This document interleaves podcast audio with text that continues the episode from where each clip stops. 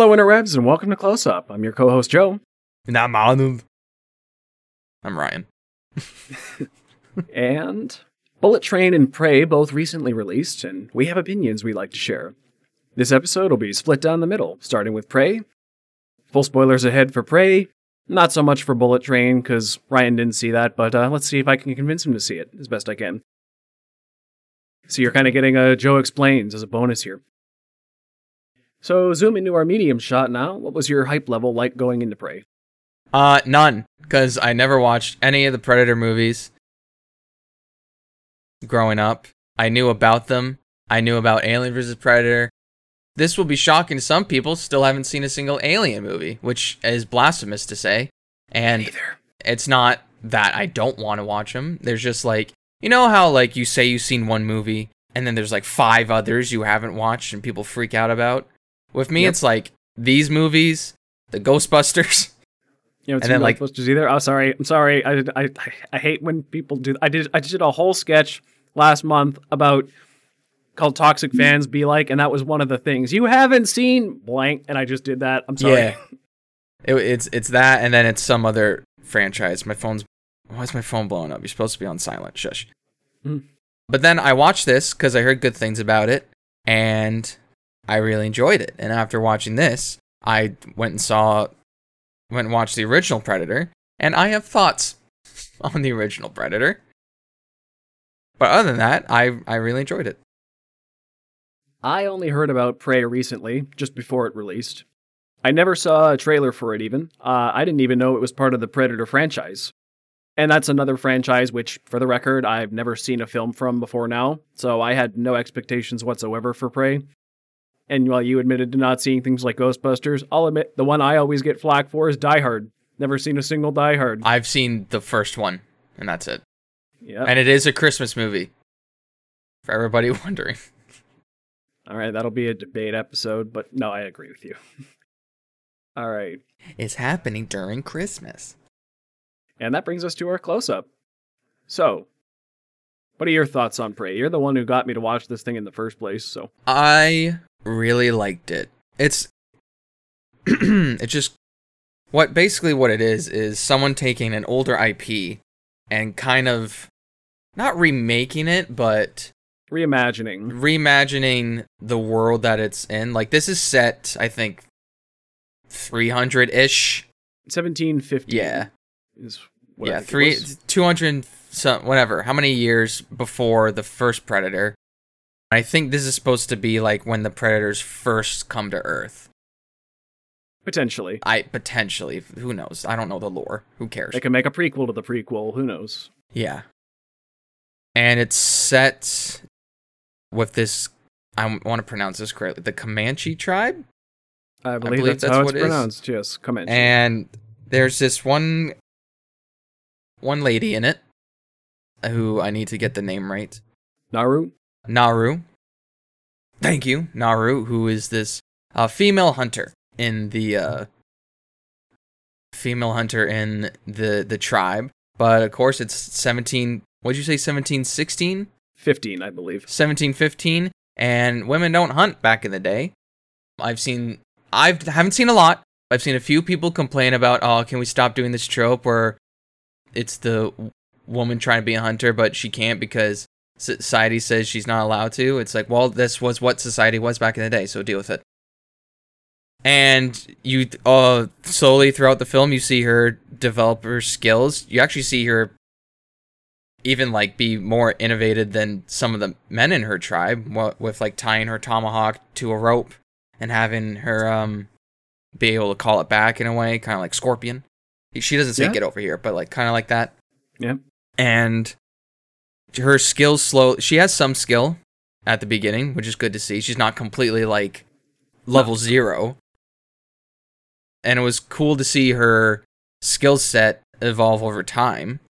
And what's was an interesting fact is that this film on Disney Plus not only has like the original audio which I listened to, but also has like a Comanche dub over it. I So- believe I I believe I read I think it was just before the film or in the description that it said this was the first ever film dubbed in Comanche, Yeah, which is that's pretty pretty cool. cool. Yeah, I didn't listen to that version of it, hmm but hey, it's there, and that's awesome. And I have a small nitpick when it comes to not use of subtitles, but it's just a personal thing. But we can talk about that later. Uh, yeah, I had I had to listen to this movie with subtitles because there was a lot. You know, there was the guy speaking in French, for example. You don't, they don't subtitle that at all in English. That's or- what I meant. Yeah, Even the subtitles in the movie are subtitled in French for those parts, yeah. and when they're speaking, yeah, when they're speaking. That's one of my nitpicks when. Yeah. That's one of my nitpicks when some some of studios do is when they do a different language and they they do it on purpose. For this one specifically, uh, I read an article where the reason why you don't get subtitles with the French when they're speaking, especially when they're in subtitles, because they wanted the audience to be just as confused Yes, as the yes, main yes. character.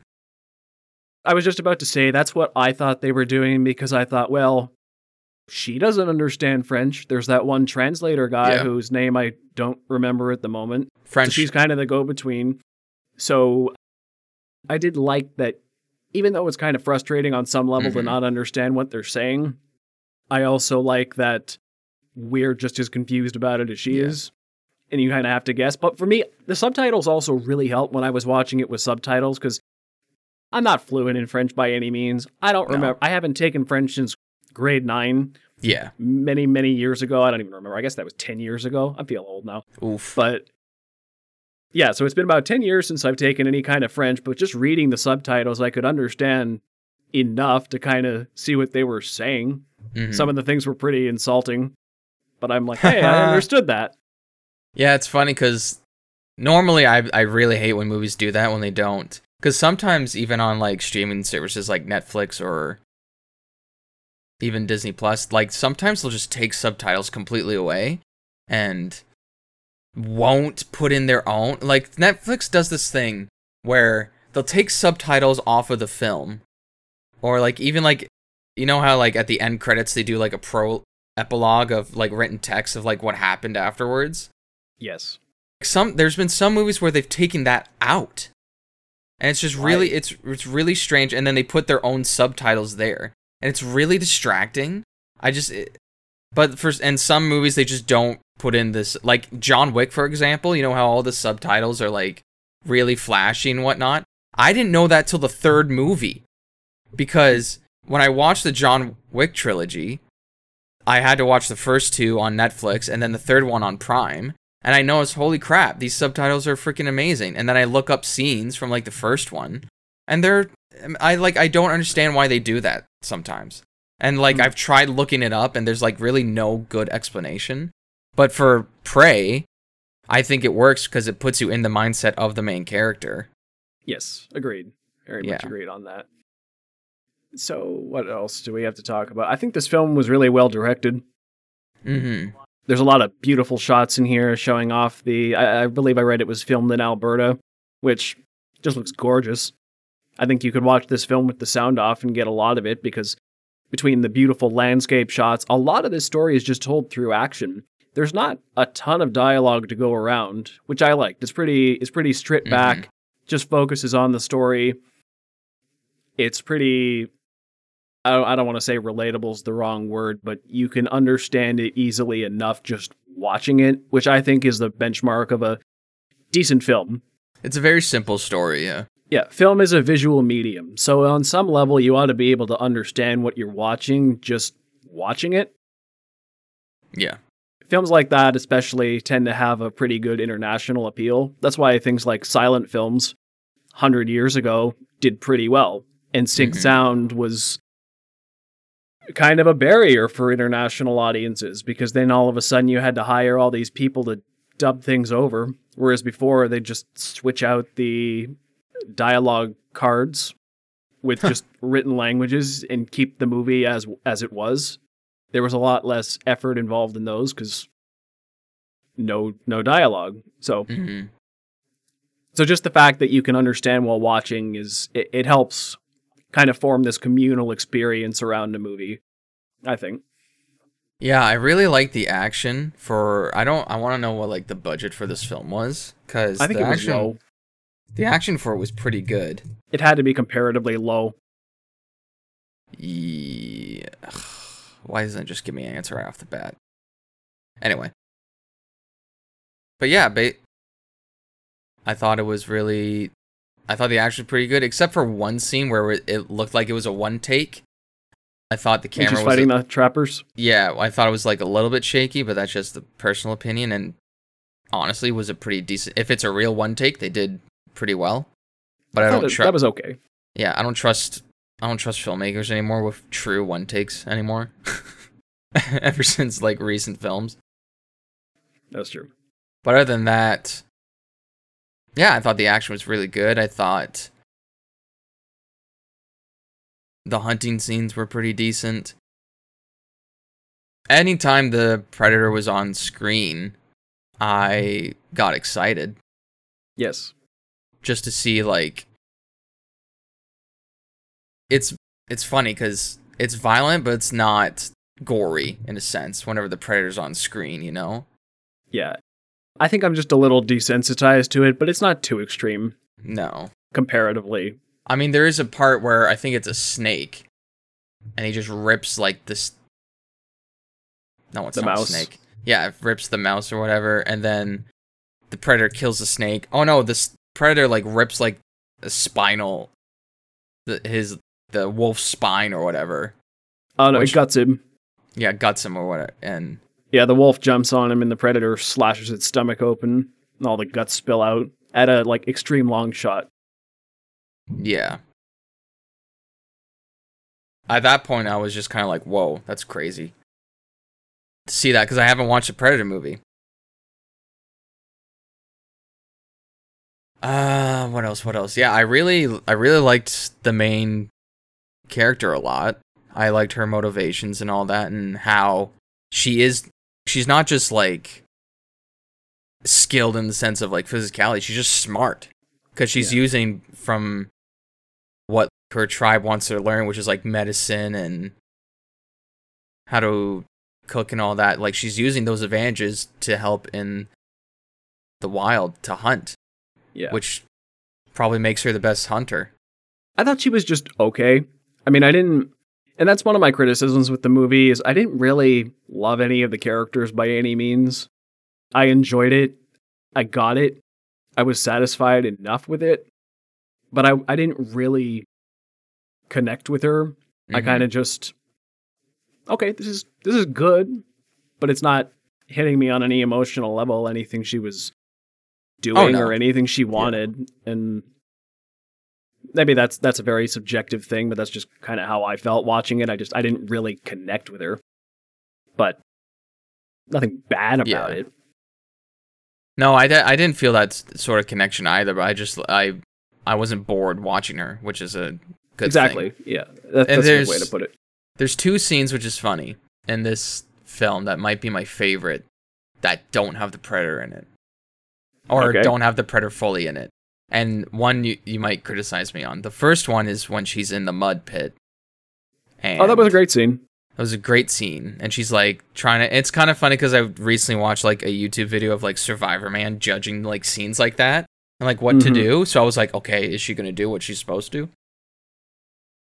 That's what I was thinking too. I'm like, okay, if it was me, I'd probably try to like shoot one of her arrows into a Yeah. log or something. Oh, and then she went for the uh the machete or tomahawk. Tomahawk, like, yeah. Oh, that's that's better.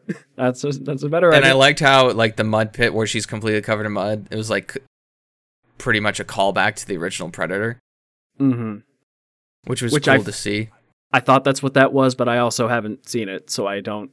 I wouldn't know. and yeah, so that that was really cool. It was really intense, not to the point where it was like, oh, she's gonna die, but like just to the point where it was like, if I was in this situation, I'd be freaking out. And what was And the then- second scene you thought was great? The other one was the bear scene. I oh, that was awesome. I thought it was awesome. I've seen critiques on the CGI of all the animals, but you tell ship. me, you tell me how to have good animal CGI with an eighty-eight million dollar budget. War of the Planet of the Apes. Any of the new Planet of the Apes movies. They have a higher budget, Okay, I, I just I don't. and Andy Serkis. Anyway, the reason I don't I don't really care that much just because the CGI was used pretty sparingly. To be Mhm. clear, I thought the CGI was bad, but it was also used sparingly enough. Yeah. Most of it was the choreography, the the filmmaking, the choreography, the just combat, uh, stunt work. That was the focus of this movie, and I thought they did all that stuff well. So the occasional bad CG moment didn't make me want to complain about it to you for 20 minutes on this podcast, like I sometimes do. Yeah. It's really I give it some leeway with the animals because it's really tough to make Yeah. animals look real. And for the most part, I watch most of it on my phone because I'll just like download movies on my phone when, and then I'll watch them on break at work. And for the most part, it looked decent. I mean, there's some parts where like, yeah, it doesn't look great. It's really hard to do. But I think what they were focusing more on was the actual predator itself. And there were some scenes great. The Predator looked great. and there were some scenes where like, is that fucking real or is that CG? Like near the beginning of the film, I was like, this Predator's full CG. Oh god, what is this movie gonna be? And then there's some scenes where I can't tell if it's a guy in a suit or if it's CG or if it's a mixture of both. I think it is a guy in a suit because part of me, when I was looking at it, it nearly looked like a muscle suit and prosthetics. The body was definite. I feel like the body was almost definitely a muscle suit. The face, Yeah. I'm not so sure about. I don't. Yeah, I think the face was CG like a little bit, or may it could have been one of those things where it's like it's practical and then they add bits of CG on top. The CG was probably when the mouth opened up, Yeah, but when it's just seeing the face. But they also, once again, it's also they used it sparingly. The Predator's invisible for most of this movie. yeah, which I thought was a cool choice because it makes the monster a little bit scarier. You Mhm. can't, you don't really know what you're dealing with here. I mean, here's the article. Here's the article right here. Most of it is practical. Some of it is CG, Cool. which I assumed. I don't like the camo effect. I did. I I never. I, even in the original, and again, it's 1987 or 86 when that movie came out. But even now, I just think it looks strange. I don't think like a camo effect hasn't really looked good on film. And I, it does its purpose, but for me, I was just like, yeah, I can tell that's highly CG. Yeah. I can't think of a good one I I can't think like of like to a counter that either. good so. camo effect really but uh, also like like it's not my if i was told like hey you need to make this camouflage and like make it basically invisible i would not know where to start so the fact they were able to pull that off was pretty good So I thought one crit- another criticism of the movie. I thought the movie had a pretty slow start. Like I said, I was I was interested, not Mhm. really connecting with anybody. That whole bit when her and I, I think her brother's name is Taabe go to fight the lion, and you know that that's interesting enough stuff. But for me, the movie didn't really get going till her and the dog went to go after the predator, and that's that's when you get scenes like her and the dog fighting the bear and Real dog. real dog, and that dog was really good in the movie. Actually, I really Mhm. enjoyed that. It was like to say it gave a good performance might be a little weird, but I think the dog gave a pretty good performance. Even so, then after that, they they fight the bear, and then she meets up with her with her friends. I thought that was a really cool fight when she fights that one dude who refuses to yeah yeah to Let let, her- let her leave to let her go. And I I thought that was a i thought it was going to take like a really dark turn with those two fighting and i was like please don't go this way but it, it Yeah, me just too. it's literally I think just I know him you're going like It's literally just him just beating the shit out of her, like fucking listen to me. just one that, but I thought it was gonna take like a weird turn. and I was like, oh god, please don't Yeah, do too. this. But it didn't. Thank God. It just it just was like, this guy's tired of her shit. It's just beating the, the crap out of her.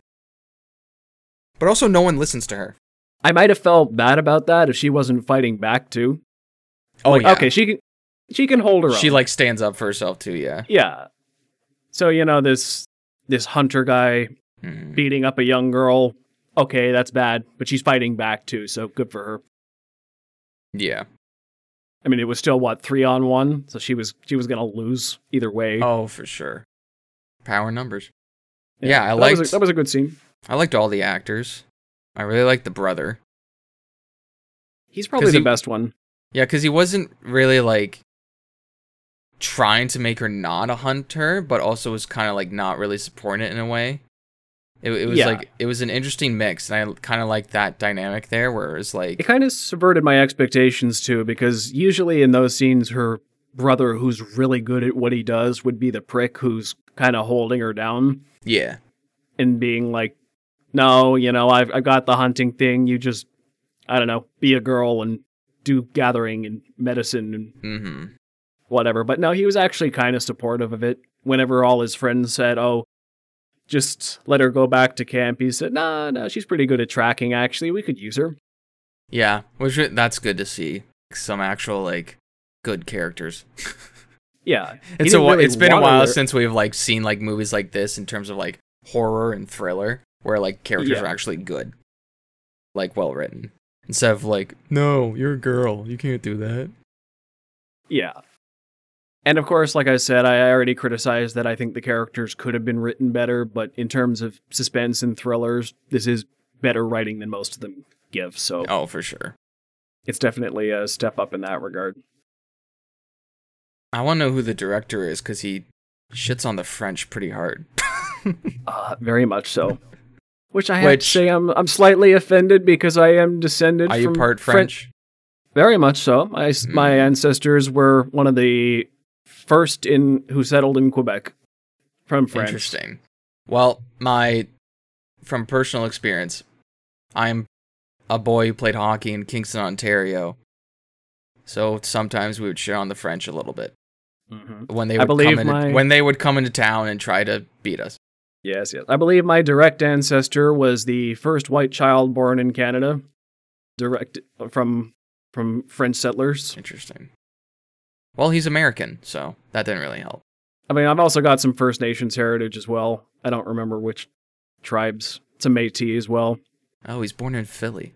I got a lot of background. Interesting. Yeah.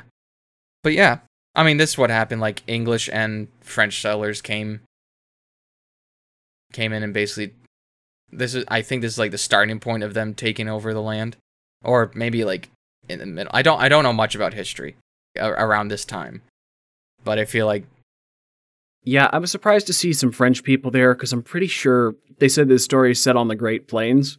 yeah, And I know the English were out there. Hudson's Bay Company owned most of the land out that way in the plains. Mm-hmm. So I know there was a lot of English people who were out there, but I don't I don't really know how could far have the, yeah could have been. I don't really know how far the- how far the French trappers got. Yeah, it's interesting. So that I don't really I'm know. not sure about. Maybe he just doesn't like the French. Anyway. Possibly. I liked how this is why I think she's really smart is because she uses spoiler alert she uses one of the French tr- trappers as bait for the the predator, which is Yes. what happened in reverse for like earlier in the movie in that scene. Which that scene confused the fuck out of me. Like in that ash the ash woods.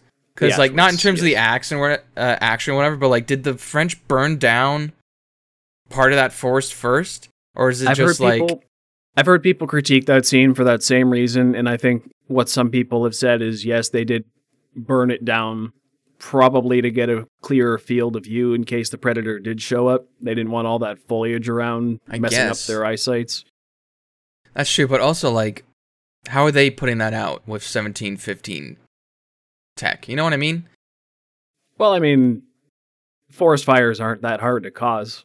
Yeah, but no, I, like how you put it out. That's what Put I it want out? Well, in 1715, they didn't care so much about putting it out. That's true. Maybe they were just like fuck it. Exactly. Anyway. Oh, I forgot to mention the reason why I like this movie so much is because it reminded me of Far Cry Primal a lot, and I play that Okay. game a, a lot. It's basically the same premise as all the other Far Cry games. So you play as this. uh I'm hesitant to say caveman because I don't know what's politically correct anymore. But you play as this um, Neanderthal. Neanderthal, like primitive human. And it's the same thing. You like you're saving your tribe from like the bad tribe or whatever, and you're trying to take over stuff. And it kind of reminded me of that a little bit in terms of the hunting stuff of like the bows and arrows, the sticks, and all that.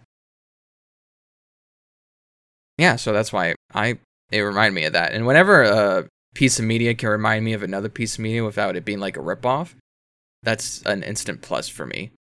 I got I got kind of Assassin's Creed 3 vibes, Mm. Oh yeah, especially when she's whipping around the tomahawk. yeah, yeah, for the- sure. Yeah, I love that she game kinda so had- much. Going through the forest fighting the lion. I think Connor fought some lions in that game too. He tried. Yeah. Kind of the That was the first Yeah. time where I thought I was worried because the CG on the lion, even though it was at night, I was like, uh oh. I was like, oh no. yeah. But like, what can what else can you do? You're gonna get a real mountain lion? No. The first one that got me was when the Predator ship comes in the sky and it was just the ship. I'm like, oh, this looks like TV Uh. CGI. Oh boy. It's tough Okay. though. Cause like it's I know we're gonna have this discussion in probably a different episode, but it's like how much more can you add on to make something look real that doesn't really exist? You know what I mean? Yeah. It's such like a conundrum that VFX artists have and they just don't have time. It's really just like the reason why CG looks bad or why people can just call out CG is because we're so we're just given CG stuff all the time, so it's easier for people to just see something be like, "Oh, that's CG now," and we understand what it is. Most CG is good enough to be blended in that you don't even notice. Yeah, Most of it. But then it's the big stuff that they didn't have It's time the to big stuff detail like properly. Eh, exactly. It's Like like, the animals? details. Doing backgrounds and stuff. A lot of those backgrounds are probably CGI and you don't even notice because it's Oh, the there's a con. This But when you put in a giant bear, yeah, okay. there's hundreds of compilations where it's like CGI effects that you didn't even know were CG. And it's, there's one example like Wolf of Wall Street where Margot Robbie is like walking down a deck, and you don't realize like she's supposed to be in Italy or whatever, but the entire background is actually a blue screen. Like you just don't notice that. Mhm. Exactly. But it, really, what it comes down to is just time for these VFX artists. They want it to look as perfect as possible, but they're on a time crunch, which sucks. But and they're get so that I give it a little bit of leeway and stuff with like animals. They'll do a full breakdown of animal stuff. They'll show you like how they built it up from scratch, like from the bones to the muscles to the fur, how it Yeah. affects and like wetness and stuff. And I think it's just it's it depends on the artist too. There's one show that I I stopped watching, but in season one of his Dark Materials, which is based on like the Golden Compass books, the polar bear in that show looks outstanding. It looks so real. You need to hmm. look up a clip. Right. It look it looks it looks fantastic, and they need to hire whoever did that all the time. But also, it's an HBO show, so just they're just throwing money everywhere. Not anymore. Not anymore, but they did back then because they had Taking Game of Thrones money. can- canceling stuff. Uh, Warner Bros. is uh, Warner Bros. is a discussion for a different day. All the stuff that's going on with them lately. Oh yeah, don't they have? Then they like have another ten years or whatever. They're doing a ten year plan or whatever, something like that. But yeah, something like that? that's my small defense for CGI animals in a way. Because like, how do you make? Because you can't get a real bear. Because Bruce, the famous Bruce the bear actor, who I don't know if you know about, I think is either dead or No. just too old. There was like a really famous. If they needed a bear for, like a live bear for a movie, they would call up Bruce. Like his name Hmm. is Bruce or whatever, and he was like he was raised as like a film bear. So there's a Oh. scene of him like chasing someone. Ch- I think he's chasing the guy from Silence of the Lambs. Anthony Help me out Hopkins. Anthony Hopkins during one scene. He's in Game of Thrones for a bit. And it's funny because like all the when he you see him roar in the show, it that's put in later. Because if a bear is actually growling and roaring, then you're fucked. But like he's Yes. trained to like if to do the motions just to open his mouth in a way. But uh that's my little take on Bruce the Bear, who is an amazing creature. Yes, Correction, it's Bart the Bear. Bart the bear. I want to get the name right. Wait, it said he died in 2000. Then who was the bear in fucking Game of Thrones? Maybe it was a different Bart. Anyway. But yeah, Bart the bear. Pretty cool guy. Okay. So what else? Uh, I did like that Naru, unlike, let's face it, a lot of female leads nowadays, who I think I think a lot of female leads are badly written. They're not really given character arcs per se. Mhm. They're kind of just presented as just kind of being awesome. I guess as compensation for all the decades that women were just damsels in distress, but now they're kind of the opposite way. Now they're just awesome at everything Yeah. without us actually seeing how they got to be that way just because they are. I don't like how a lot of women are written nowadays. So I appreciate when I see it done well, and I think Naru's pretty good because you do see her train, you see her fail, you see her get better Mhm. as she goes. She's not necessarily the best, but she's really good and what at what, what she I does. what I really liked is she never like regresses. There's never a point in the Yeah. movie where like she fails or whatever. She's like, I can't do this, and then someone comes up to her and says like, No, you have the skill set to do this. Like she's never backs down from like what she wants to do, which is really refreshing to see. Even though everybody's always telling her, ah, maybe don't I'm starting on to get really sick of seeing that movie trope where like the, a character will fail and be like, and there's like 20 minutes of them like quitting or whatever, and then like another character just be like, no, actually you're like one of the best to do it. It's like I am one of the best. Like I'm starting to really hate that trope. just kind of wastes time, doesn't it? It really, it really, it's like when like the French, the friend group breaking up before the finale or whatever. It's like, oh my god, seriously? The last time I think I saw that was like It Chapter One, and it was like, this is 2017. Can we not do this? Yes. Although the the only thing I'll say about Naru's skill set is that I think she was a little too competent in that last fight. Going after we see the predator slaughter so many people, I just I didn't really buy hmm that she could take him on in this last fight the way she did it. Like the traps were really really smart, really hmm well laid out the way she could kind of bait him with her parkour skills. That's yeah. really cool, but it's just it just kind of broke She's too well written. yeah, it just kind of was my suspension of disbelief. It just Mhm. just the way it was done was a little bit okay, if you're having a little too easy a time doing this. I think My my just to play devil's advocate. My I feel because maybe this predator is like one of the first to arrive on Earth, so maybe he was like a bit cocky and not really taking Naru seriously like he did in the for the entire film. And also, you just can't have the predator win at the end of the movie. That's not fun. I mean, it would be. they kind of do, s- but I. I'll get into that in a bit. They kind of did win, but I just want to cover this point for a little first.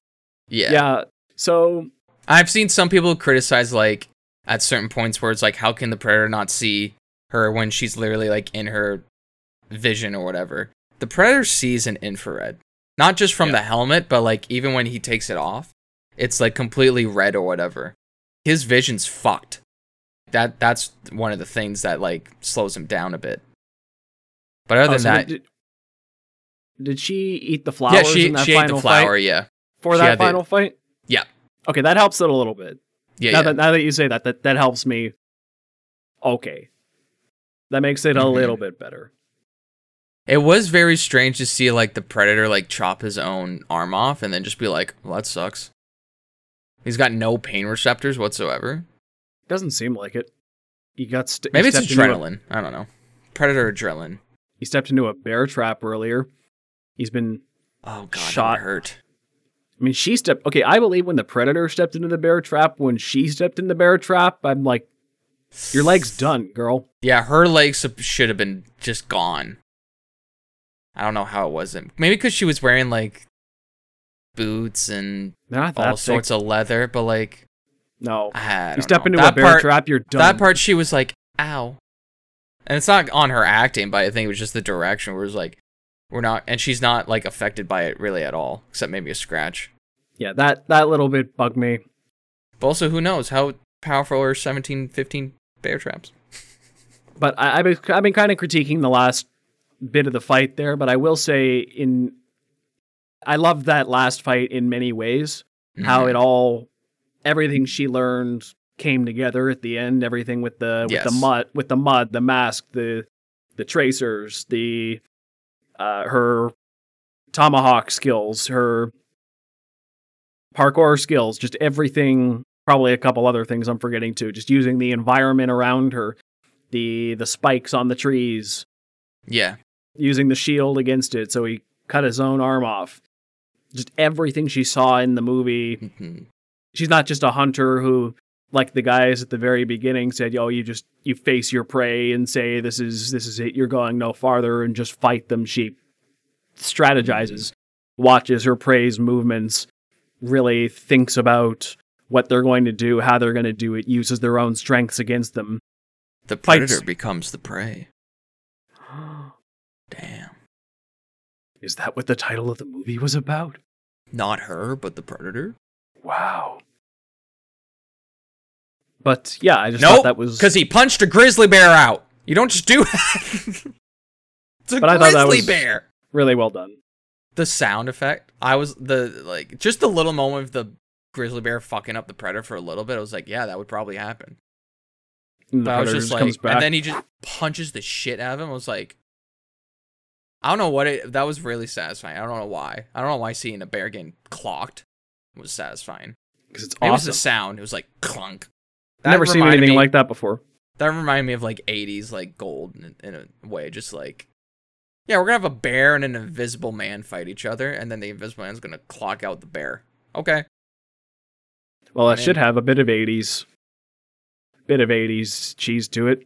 But I, that scene wasn't really cheesy, to be clear. I, I thought it was really cool. But It was cool. It was intense. I loved it. And then he takes a bath. yes. So now I got to double back to what I was saying before how a lot of people seem to have missed this, actually. The tribe almost assuredly all gets slaughtered at the end, but you don't see it. Did Wait, you watch? Exactly. Did you watch the credits bit? That Don't tell me there's an end credit scene.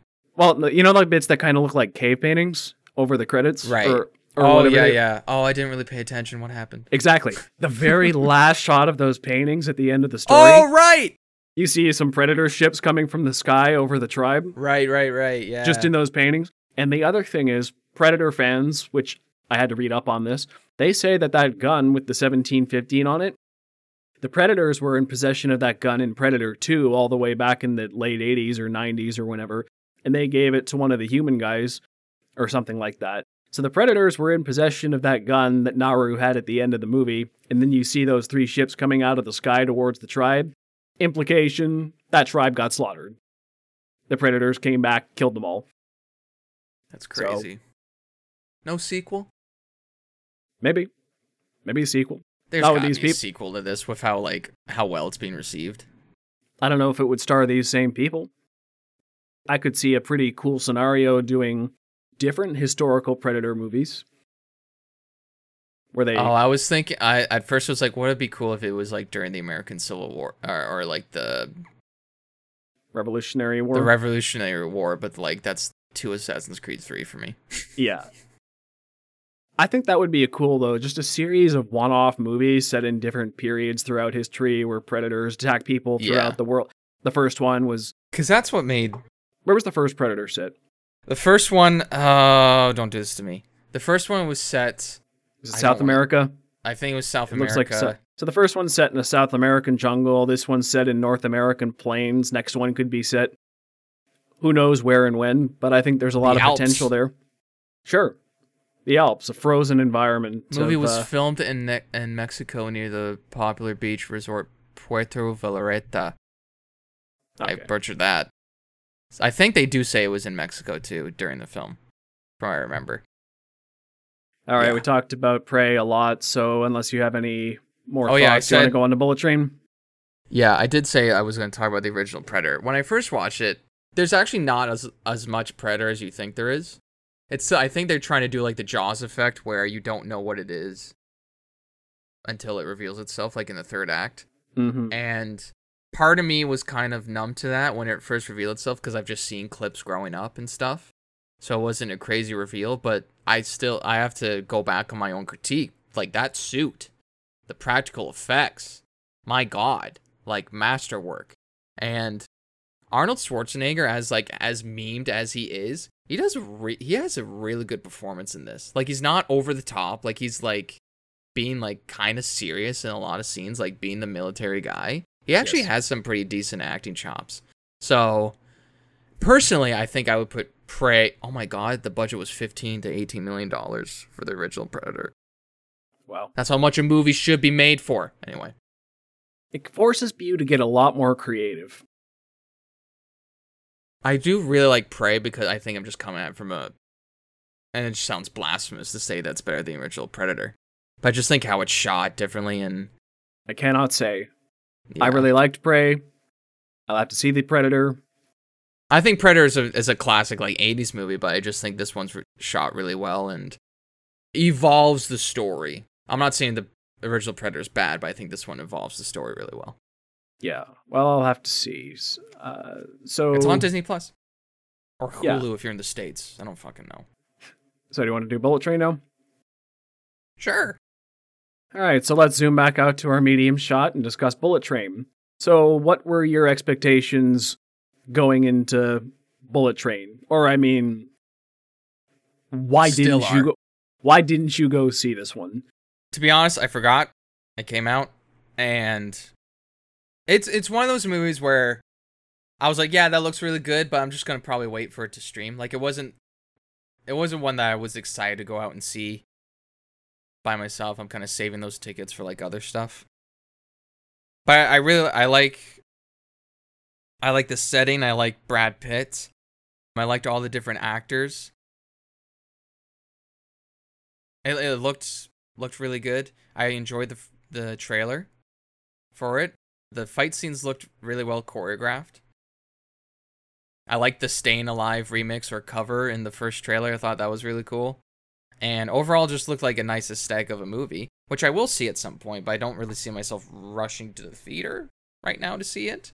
Which sounds mm-hmm. blasphemous from Brad Pitt fans, but and I like that he's doing like an action action movie, which I Yes. don't know if he's done in a while. I'm sure he's done one, but I don't know if he's done like an action action movie in a while. I can't think of one. Oh, Mr. and Mrs. Smith.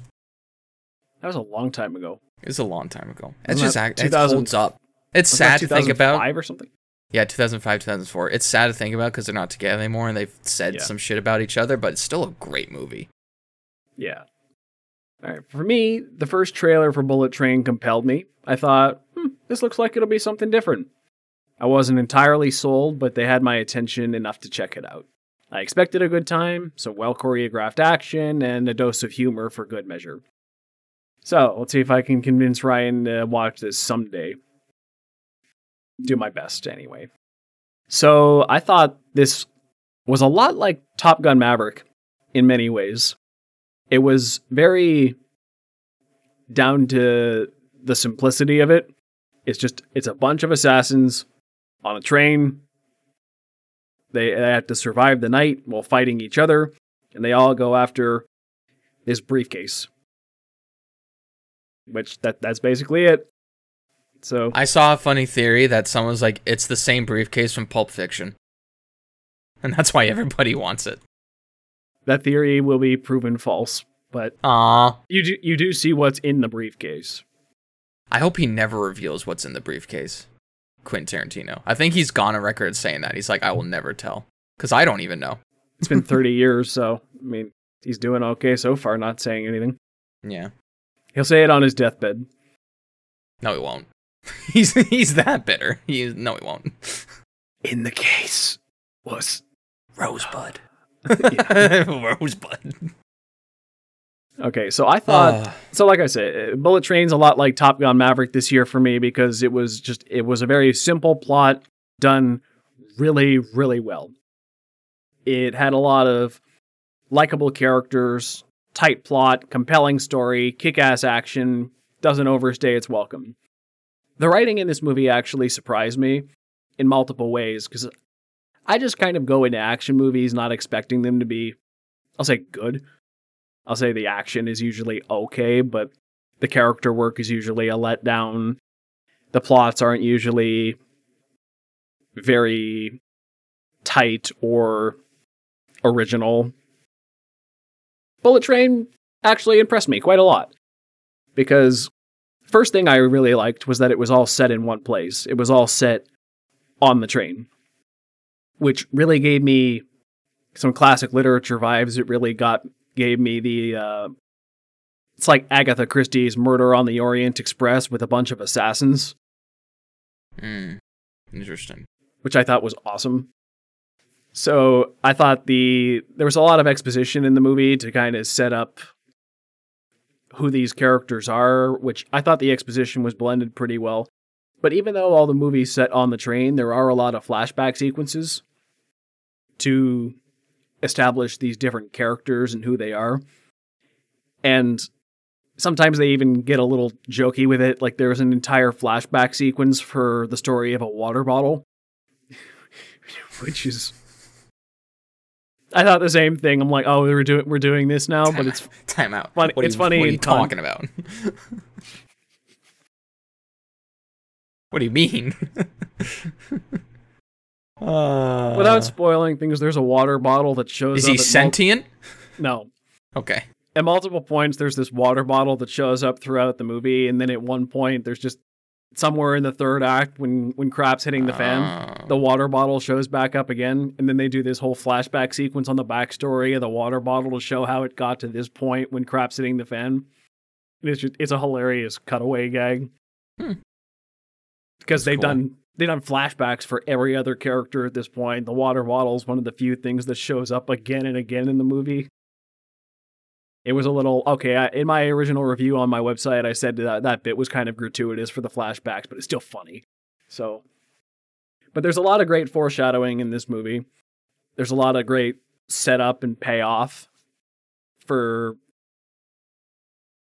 Can't get into a lot of things, but plot specific things for you. But the, the setup and payoff were just really well done. I thought it was twisty and unpredictable yet satisfying at the same time. Because a lot of times twists and whatnot, they're there, but I don't like them.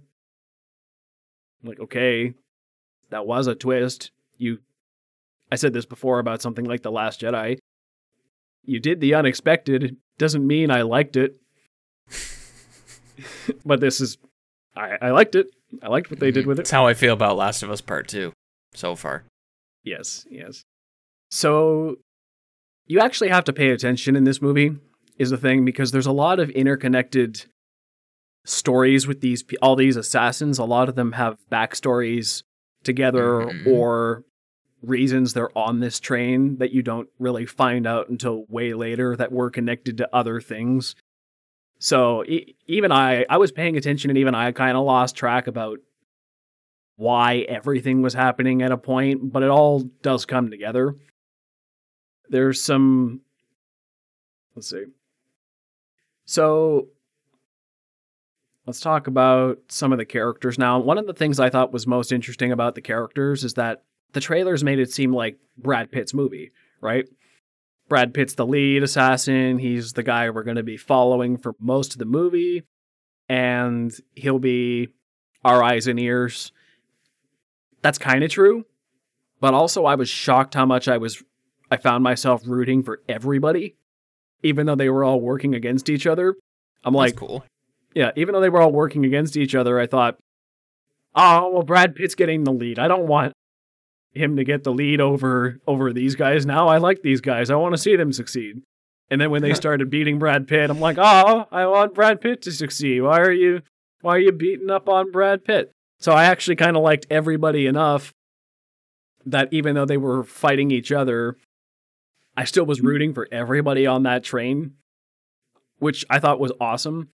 The moment that I started seeing the tide turn was so we're introduced to Brad Pitt's character pretty early, and he's a really interesting character. They call him Ladybug, ironically, because he's an assassin who has notoriously bad luck, and ladybugs have bring good luck. So his handler calls him Ladybug, Nice.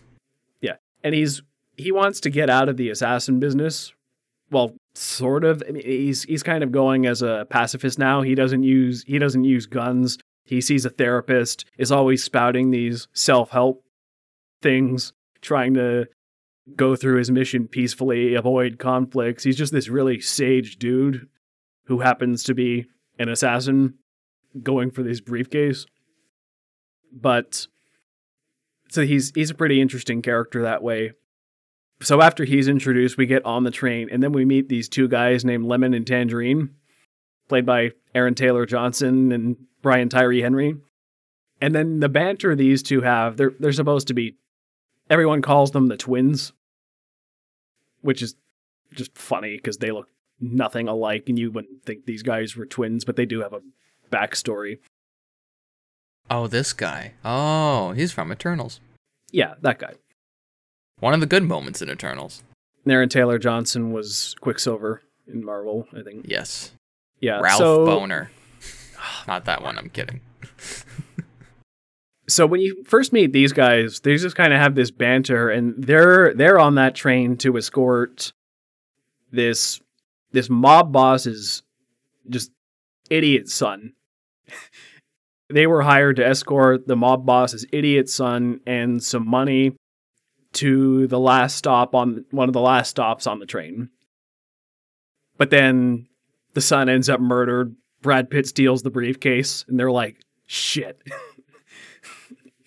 we are, and then the mob is waiting for them at the last stop.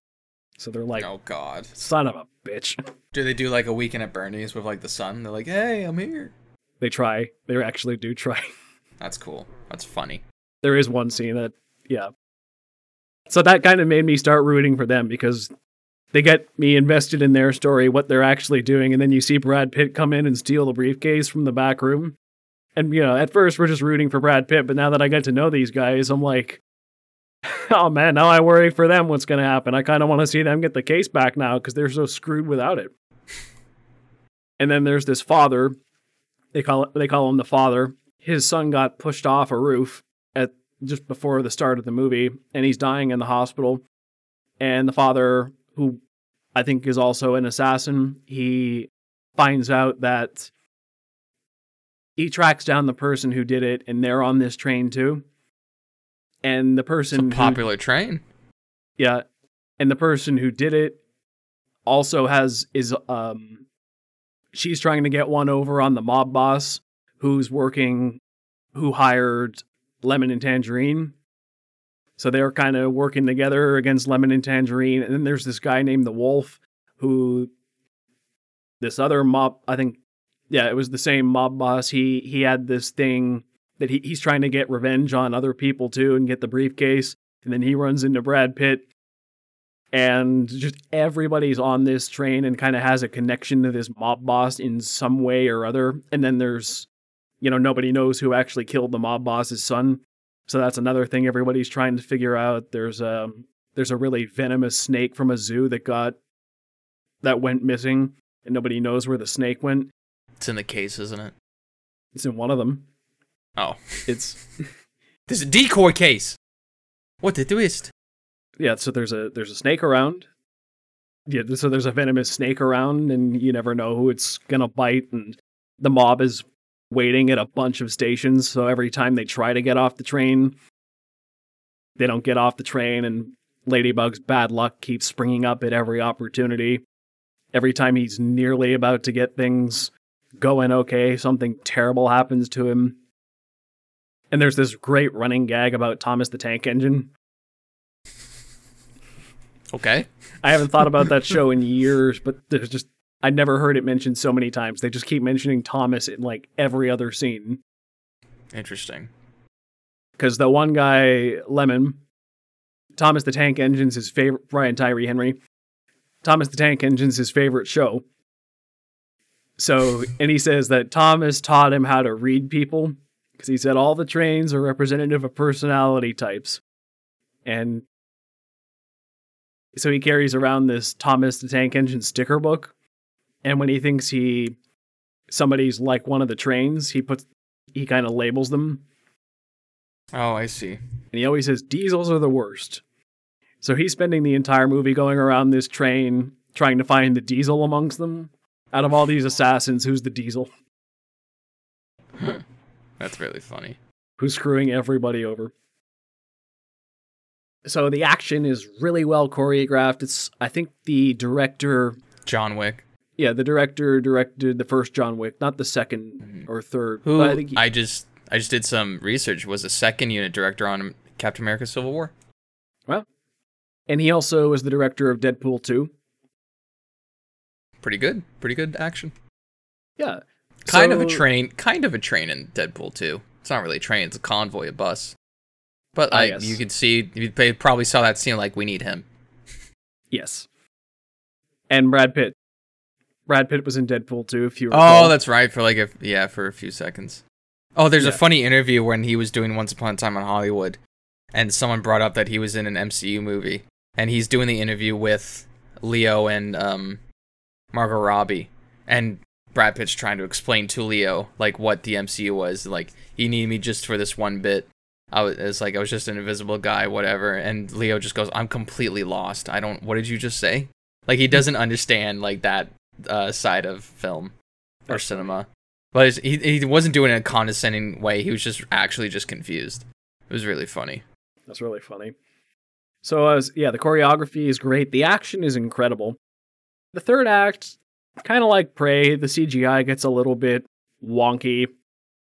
There wasn't really a lot of CGI before. Kind of like Prey, it's just a very simple story, choreography and stunt acting driven.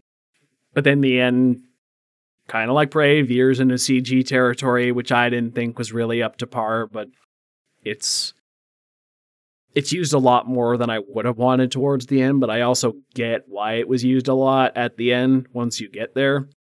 But if you can overlook that, most of the movie is really just kind of this cat and mouse game on who gets the briefcase, all these assassins, they have to survive the night. There's a lot of unexpected twists, getting to know all these people, rooting for everybody, figuring out what's really going on. Does any of them get on top of the train, like in Wolverine? Maybe. Can't spoil nothing. So that's a yes. I said, I said maybe. I I'm think he was gonna- a second unit director on that as well. I'm not. I'm not gonna When hide was it. Yeah, somebody. No, I won't hide that one. Somebody does get on the train Is top. it the water bottle? maybe. So That'd be funny. Just like shit. I thought the movie, for some critique, the movie was a little weirdly paced. It was a little over two hours, but it felt longer to me. Oh wow. But I was also invested the entire time about what was happening. I was always entertained. So it, it felt long, but I think that's just because they packed a lot in there. There was a lot of information to remember and figure things out. So I don't want to hold it against the movie too much. It wasn't a deal breaker for me, but it is something to keep in mind. And like I said, the CGI wasn't great either. I also thought it was pretty incredible how they managed to f- make this train feel so fresh for two hours when the entire movie is just set in one place. The cinematography was also incredible. The different colors they used. Every single train car had its own personality. So there were there were a couple That's they cool. Yeah, there were a Kind of like Snowpiercer in a way. yeah, there were a couple cars they went back to a couple of times, but I always knew which car was which because of just That's the good. coloring and the coloring and the vibes and everything. Oh yeah, and there's some great cameos too. Just things you'd never expect to see pop up in this movie. Ryan like, Reynolds. oh, this is hilarious. I can't say who's who's in what. That would spoil. They're great cameos. They're great cameos though. So Oh, Orson Welles. Yes, they had to bring him back from the dead for this film, Grand Moff Tarkin style. Oh God. It's a great cast too. Everyone is incredible in it. Like I said, I, I rooted for everybody. The only one I didn't love was the The character name. The water bottle was great though. the character Prince, played by Joey King. Mm-hmm. My main problem with her wasn't her performance by any means. She was doing exactly just, a- what just her character. her character was just kind of so she's kind of this teenage kid with a chip on her shoulder but she's really intelligent as well and she she's the one she's got this vendetta against the mobster but she's kind of she's pretty smug and arrogant and not all that likable as a character. But you don't I kind of sympathize with her way later in the movie when I found out what her backstory actually was and why she was on this train. But that doesn't come till the third act nearly. So for two thirds of this movie, I'm like, ugh, this arrogant kid who's kind of outsmarting everybody in many ways. But it does all come together in the end. It's just I had to be a lot more patient with that character in particular. And I really believe that this is going to be a cult classic action film. oh, for say, sure. It looks oh like yeah, it. Yeah. bu- oh yeah, Bullet Train. Yeah, yeah, uh, definitely. Because it's kind of thrown in. It's a strange release date where it's not like a like a blockbuster summer movie, or maybe it was intended for that, but it's like thrown like almost near the end of summer, where most people wouldn't really be going to the movies. I feel, but that's just my opinion. I think it's doing okay, but critics are slamming it. I think they're wrong on this one. I think it's a must see. It's one of my it's going to make my top 10 this year unless something knocks it out. We'll do a top 10 list at the end of the year. I don't even know if I've seen ten movies yet. You've probably seen some on streaming. Maybe, Streaming to counts count too. I just out. don't watch them as much.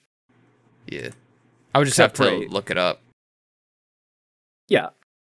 So, even if they're all Marvel, half your list can be Marvel. Most of them are. But I'm not going to put, so far, not putting Marvel in top 10. I feel like Black Panther uh, Wakanda Forever is going to be very good. I I'm I'm nervous for it, but I'm not really I'm nervous, but it's Ryan Coogler back, and he's the only returning director who doesn't have a giant ego. Unlike how I feel Taika Waititi kind of does a little bit now. But other than that, I think yeah, the success has kind of gone to Waititi's head a little bit. But he's still good. But he's still he's, good. He's still an amazing director. I mean, Jojo Rabbit is one of my favorite movies that- to come out in the last few years. Yeah. Well, this isn't a Marvel discussion anyway. It's about It Bullet somehow Train. always becomes. yes, that or Star Wars. Mhm. Always one of the two. So I gave my best pitch. Do you think you're going to see Bullet Train eventually?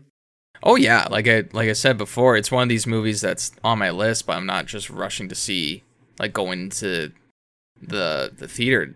But um I just like recently watched some clips just to see what the action looks like and yeah, it looks well choreographed. I really enjoy the cast. Oh yeah, I should also I should also mention that the the movie's a lot funnier than expected. Don't get me wrong. There's a lot of drama and decent Mm. in really good doses. It's a very dramatic movie, but it's also really funny. That's good. Yeah, I really like the cast. really land. I like Brad Pitt. I like Aaron Taylor Johnson, of course. Joey King has this representation of like just being an okay actress, but I think she's actually really good. I think it, that just comes from like the Kissing Booth movies. Right. But she was in, I think it was White House Down. Even though it's that's kind of like a cheesy movie, she does pretty well in it. Oh my god, she's 23 now. Wow, that's crazy. oh yeah, she was in The Dark Knight Rises. She was young Talia al Ghul.